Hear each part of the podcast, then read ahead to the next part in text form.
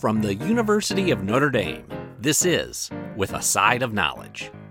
I'm your host, Ted Fox. Before the pandemic, we were the show that invited scholars, makers, and professionals out to brunch for informal conversations about their work. And we look forward to being that show again one day. But for now, we're recording remotely to maintain physical distancing. If you like what you hear, you can leave us a rating on Apple Podcasts or wherever you're listening. Thanks for stopping by. Alyssa Bereznak is a staff writer for TheRinger.com. She covers tech and culture with a focus on media, celebrity, and how the internet is changing our lives. All these interests came together in a podcast she recently hosted and reported for The Ringer about a trivia app for your smartphone that aimed to do nothing less than change the future of television. As you'd probably guess, it didn't quite get there. Alyssa's podcast, Boom Bust The Rise and Fall of HQ Trivia, tells that story while delving into the workings of our attention economy across eight compelling and insightful episodes. We started our conversation with HQ Trivia its meteoric rise to daily must watch status for millions of people, and what was on the other side of that peak. That then led us to discussing the experience of making a podcast during the pandemic and other elements of our current media and internet landscape, including what happens at The Ringer when one of the biggest musicians in the world announces out of nowhere she has a new album coming that day at midnight.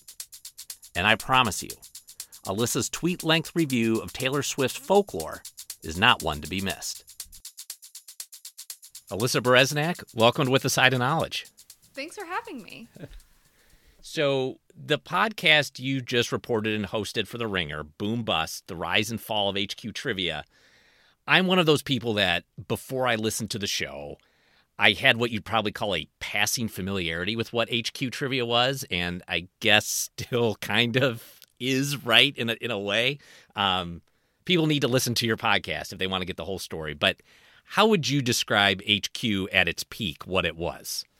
It was a live game show where people could win thousands of dollars potentially. Um, it was interactive, it was beamed to everyone's home through a smartphone, and it was a giant fad for a little bit. Like people loved it. They would stop, it would air at um, 3 p.m. and 9 p.m. Eastern Time every day for a little bit. And people were interrupting their work days and their lives, you know, their dinners just to get on this app. It, it really was a moment of community on the internet. And, and when we talk about, I mean, just to kind of give people a sense of the timeline, it, did it start in 2017? Yes, Is that right? Exactly. Yeah and now we're and now we're looking back at it in 2020 so this wasn't a long moment. That's how time moves now. I mean especially in the startup industry and especially when it comes to internet fads right? Right right. One of the things i loved in the first episode there was you used a clip from the ringer offices of people playing hq what was what was your own experience with it like? Because I, I thought you did a good job of kind of drawing on and painting a picture of no, really, at three and nine o'clock every day for people who played this, this was a really big deal. Yeah, definitely. I mean, it. I think especially in play in cities, um, places where there's office culture and um, people are you know there's already a kind of community and people have a lot of opportunities after work to spend time together at bars you know like there's just like after when you're in new york after work you just go to a bar and you hang out with your right. friends and it's possible that you could end up playing this game together. But for us at work i mean i was based in brooklyn then i'm in la now we would interrupt our day. And we, we, would like talk about it on slack. I mean there, for a while we had a random slack channel that was basically just dedicated to like what was happening on hq and who got which question. Um, but we would like kind of prep five minutes before and then we would all sit in a circle like in our chairs with our phones out and sort of confer on each question like what, what's the answer to this one? Is it a b or c? And then like one by one we would all get out except for my colleague roger who was like a, a trivia genius. I mean he still is um, and ended up making so much money on hq Um, but yeah, the clip that I shared, I wasn't even in the LA office then, but I was kind of asking around to see if anyone had like a good moment. Cause oftentimes when things got down to the wire and you were like still in around the 12th question, everyone's nerves would get really intense and people would just be like spinning around and screaming. And yeah, a couple of my colleagues were definitely doing that and interrupted the recording of uh, a Chris Ryan podcast. so that was fun. well, and there's that.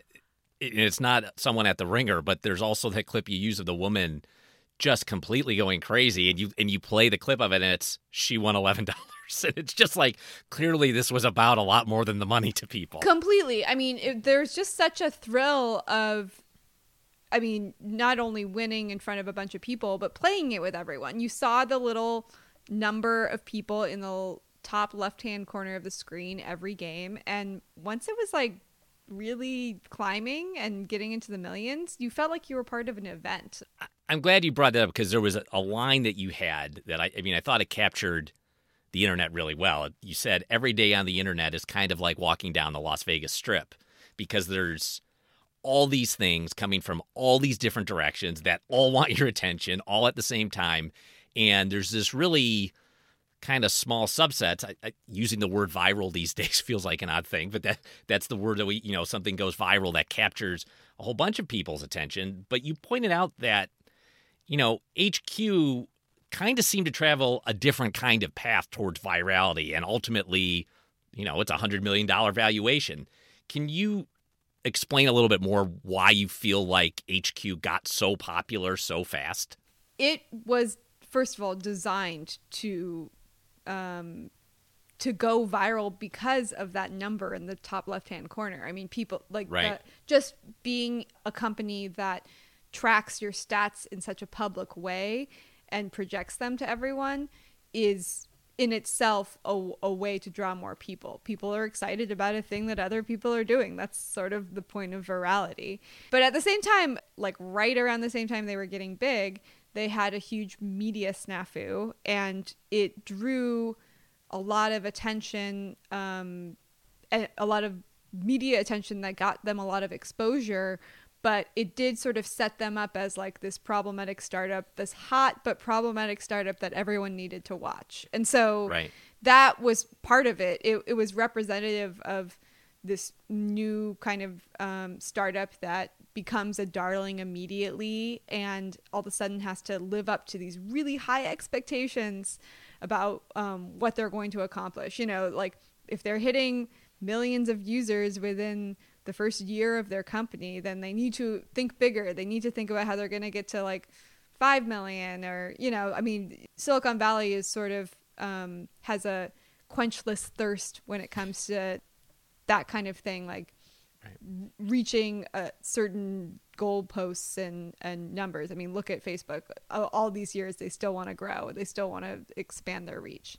One I I always remember, you know, that scene how true to life it was or not, but from the social network when they're sitting there and they're counting. I think it was was a one millionth user. I think when they're counting down to that, and just that idea of, all right, this is a thing, and exactly like you said, it's quenchless. Well, it's not enough to be this thing. What is the thing that we're going to be next, and how do we keep growing towards that? Yeah, and in a way, that's you know modern capitalism. Like, uh, I think that every company has an element of that, especially publicly traded ones. I think it's just now that we're trying to examine the other purposes that major companies with a lot of money can play in our society, like supporting workers and things like that. so, HQ, I mean, we just use kind of the the Facebook example there. HQ is not Facebook. It got popular so fast until it wasn't.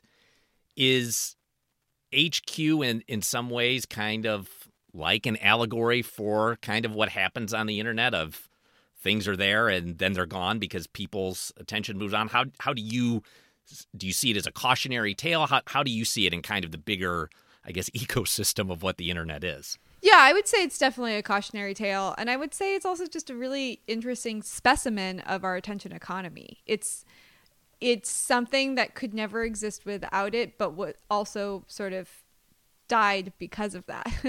and and Right. to be clear, the game is still online. Um, it's not what it used to be, and it uh, some might call it uh, like it's in a new zombie stage, um, as we often see digital media companies in.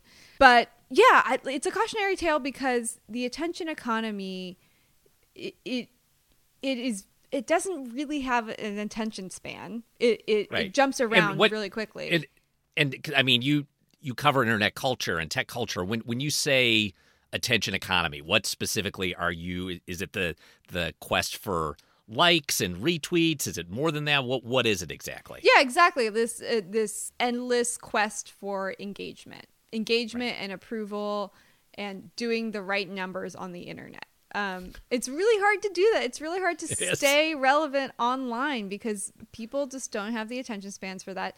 And like I said, it's walking down the Las Vegas Strip. It's there's so many companies that are putting their all into trying to get the attention of a person and keep them in their app.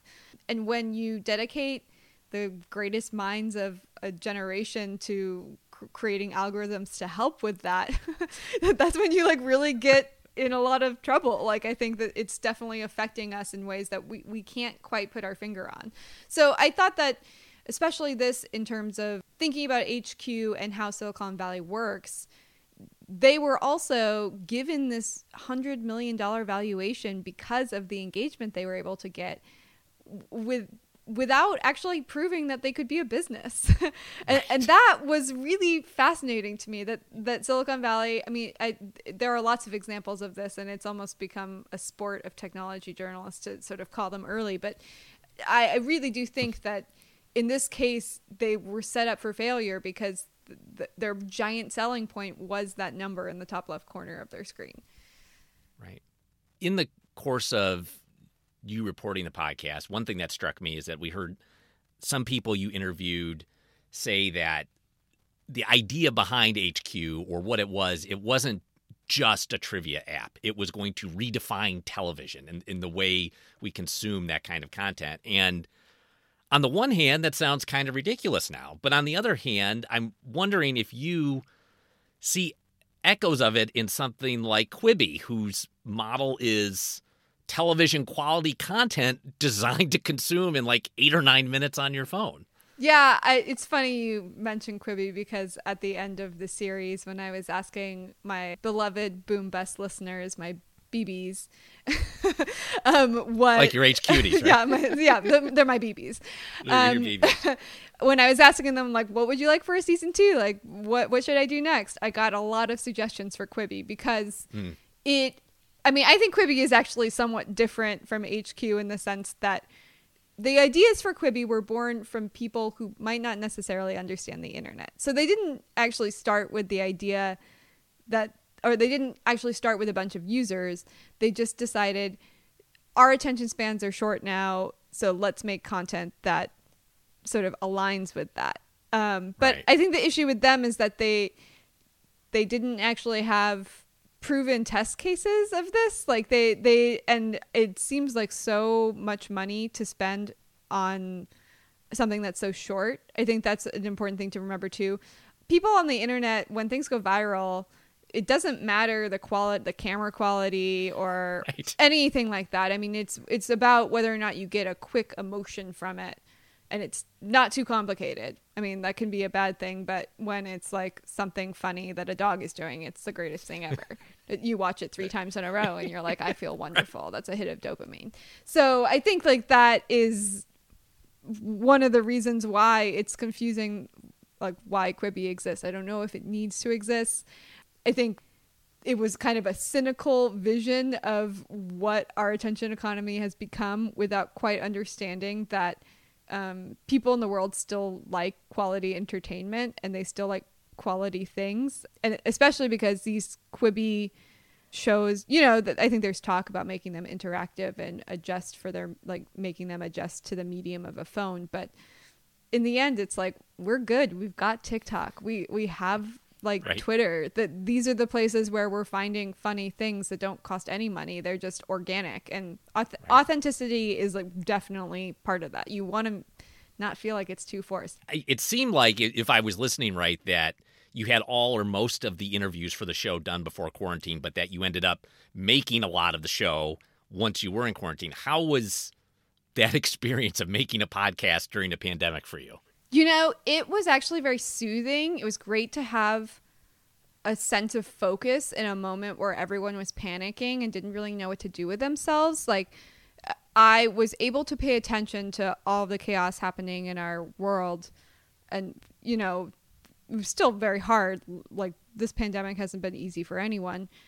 But I was really grateful that I had a project and a purpose every day. It was like, yeah. th- this is a thing that needs to be made. And meeting and working with my producers and my editor was really nice. It was great to like see them every day and have that exchange and in a way that took um, sort of the place of a regular workplace interaction or even not seeing my friends because at the beginning i'm sure like you you know no one was going out everyone was being extremely confined right.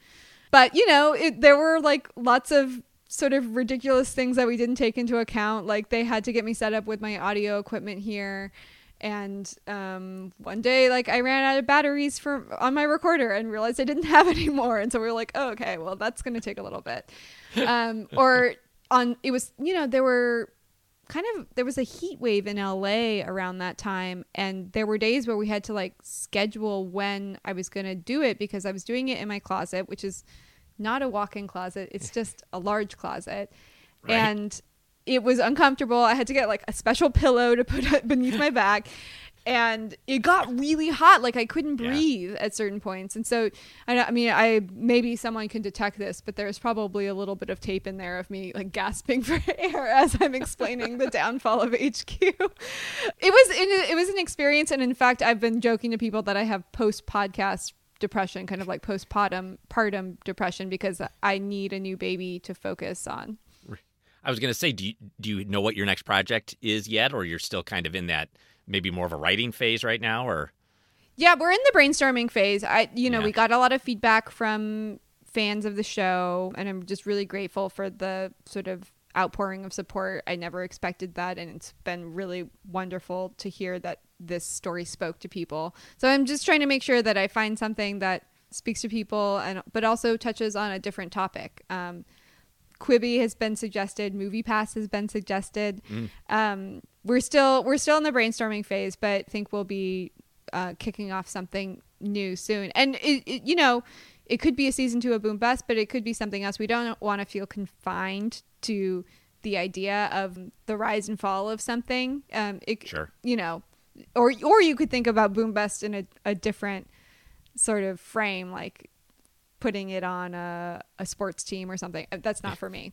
I'm just I'm just now learning about the NBA despite my workplace. But I I am just really excited to be able to tell dynamic stories where the characters can come to life.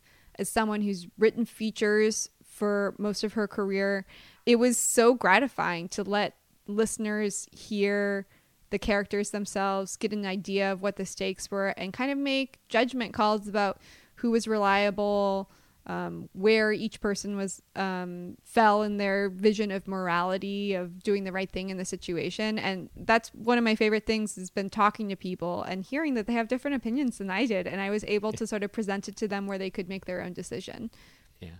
Well we'll definitely um, put the link to the the show in the episode notes because it's it's an eight episode run and i think you know if you're listening to this and enjoying it um, you'll definitely enjoy the podcast. I, I, did want to ask you some about your writing as well because um, you are a great writer and write features for The Ringer. And Thank you. You recently had a, a piece on there that it had a through line to this, you know, this conversation about internet culture. It was about how kids and teenagers are using social platforms like TikTok to manage their images in ways that child and teen stars of the past couldn't do, including using those platforms to become famous in the first place in a way that, you know, before there was kind of this casting director that always had to be the gatekeeper of, oh, are you going to become famous or not? And now, even if the camera's just on your on your iPhone, like that could be a path to really building a following online. How do you think that affects both the kid who's becoming famous and the audience who's consuming that fame. Yeah, I mean, I think there was a really interesting study that was done a, a year or two ago about just surveying teens and asking them what they would want to be. I think like and one of the questions would you be was like do you want to be an astronaut? And then another question was like would you like to be a youtube star? And like overwhelmingly kids from the us and the uk chose youtube star over YouTube. astronaut. And i've just thought about that for a while. I think our lives are so digital now that in a way our digital identities are sometimes um, stronger than our own sense of self. I think because there are all these best practices that you put into creating a strong personal brand that can, you know, benefit you monetarily, you're not actually putting the same amount of resources into strengthening who you are and, and your own uh, emotional truths and things like that. And so I think in some ways it's very empowering. I mentioned specifically with young sort of child actors or child stars that this is a moment where they can actually take control of their narrative in a way that they wouldn't be able to before. I, I think we saw a lot of tragic cases with child stars who really couldn't handle the fame because they're the media took whatever um, misstep they they did and ran with it. But now it's like at the very least they're making money off of their mes- missteps. Like they might still be partying during the coronavirus, but that footage is on their phone and they're getting dragged on it. But that's also bringing engagement to their accounts. So I think it's a really interesting dynamic because also bad behavior is rewarded. Like people, I think child stars especially sometimes couldn't help their bad behavior um, in the beginning, at, but they were still rewarded for it in the gossip tabloids. And now we're in a much more accelerated version of that. I find it really fascinating because it, it scares me. I, I myself have, have um, sort of fallen into this idea that my personal brand could replace who I am or or stand in hmm. for who I am when that's a question that I think human beings need to be asking themselves every single day. What who I am, what do I want? What are the emotional tools I need to to to confront my life in real life? um, right. And yeah, yeah, so I and that is a theme that is strung throughout all of my work. I am really fascinated with celebrity and identity and the idea of our digital selves. Well, I mean, speaking of celebrity and identity and brands, uh, this isn't, I mean, it's not directly internet culture, but certainly supported by it. Taylor Swift. Uh, she she recently dropped a new album, Folklore, that she announced what like 18 hours before before it went out. Yeah. Um, it, it was certainly breaking news in my house, and you were one of the Ringer staff members called on to contribute to the site's exit survey about the album. Your tweet length review was great, so I want to read it here. It was Summer has been canceled. If you need me, I will be making pumpkin pie and carving my and my cat's initials into the base of a giant redwood tree in an oversized sweater, which was fabulous. So you said that I, I feel like there's there's countless podcasts devoted to Taylor Swift and branding and image and how you know how you manage these things. But uh, I I wanted to ask you, you you felt like it was the best album that she's ever made, which in the case of someone as prolific and as popular as her, it's a significant statement to make. Why did you feel that way about folklore? And I've heard it so many times in my house. I'm not saying I disagree at all. I just I I'm curious why it it it resonated that much with you. I think it during the pandemic, I've had a lot of days that feel like the Sunday scaries, even though it's not Sunday. um, and it because I've just had so much time to reflect on my entire life. Like that's you know when you have this much time alone. I'm living alone. My roommate uh, is she has a, a condition that would make her very vulnerable to for, to the disease, so she's not here right now. And I have been thinking about all my life choices. Like I, I am been in, really in my feelings, and you know, I I think Taylor Swift is an interesting person uh, in the context of celebrity and identity.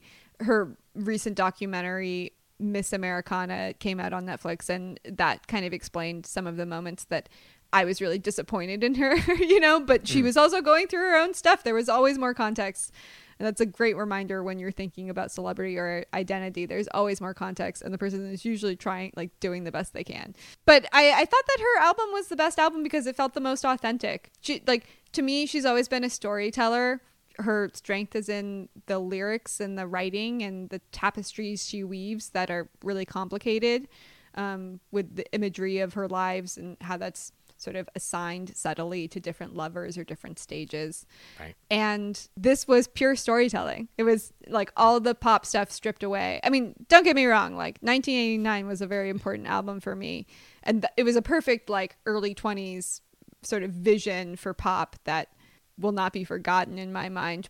Uh, and I, I found it really great. But I, I thought folklore was really authentic. And um, I just really appreciate the change from the more effusive sort of bubblegum pop to something Sure. more reflective, especially when we're all stuck at home right now.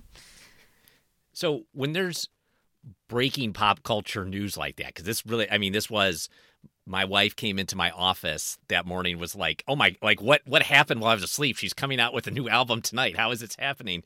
Is that how does that work at a place like The Ringer? Is that an all hands on deck? Give me your best take email or Slack, or how how do how do all of you get selected then to kind of contribute? Because the exit survey model is very cool. It's a lot of different people kind of contributing their thoughts within the first you know 24 hours or whatever it is. How does that how does that all come together? Yeah, I, I mean, you probably have to ask my editors for the true behind the scenes version because I'm just the person who's paying to be like, oh, you're going to participate, right? I mean, I, we I've been working at the Ringer for um, over four years now. Um, generally, you can tell what gets people excited at the Ringer Slack. Like if a lot of people respond to the news, you know, someone drops a link and then other people have opinions about it, and then like 20 minutes later, one of the editors comes around and is like, we're doing an exit survey. Um, so sometimes it's driven by our own internal conversations, and sometimes it's just like, okay, well, if it's as big as a surprise Taylor Swift album, like there's obviously going to be an exit survey. I've written about Taylor Swift a little bit. I've been a fan for a long time. So Andrew Gruttadaro was like, of course you're going to contribute to this, right? And even though I had the day off the day was due, I did it in the morning because I cared enough. but yeah, it's it's kind of fun. I mean, that's the point of the ringer, right? Like it's uh, sort of water cooly in that sense um, that if something happens on the internet, we're going to reply to it. And at this point, I don't know if anyone has like truly hyperventilated over something breaking because we're all like harried journalists who who, just expect that the stuff is not going to be announced. You know, we've lived through Beyonce album drops with no warning. Like we Right. we know what's up. Well, you can read her on the Ringer. There's a, a great piece you did earlier this summer uh, about the bail bond industry, which was really enlightening, and people, you know, can check that out. And of course, the podcast um, is Boom Bust: The Rise and Fall of HQ Trivia. Alyssa Bereznak, thank you so much for making the time to talk to me. I really do appreciate it. Thank you for having me, Ted. It was really fun. With a Side of Knowledge is a production of the Office of the Provost at the University of Notre Dame. Our website is withasideofpod.nd.edu.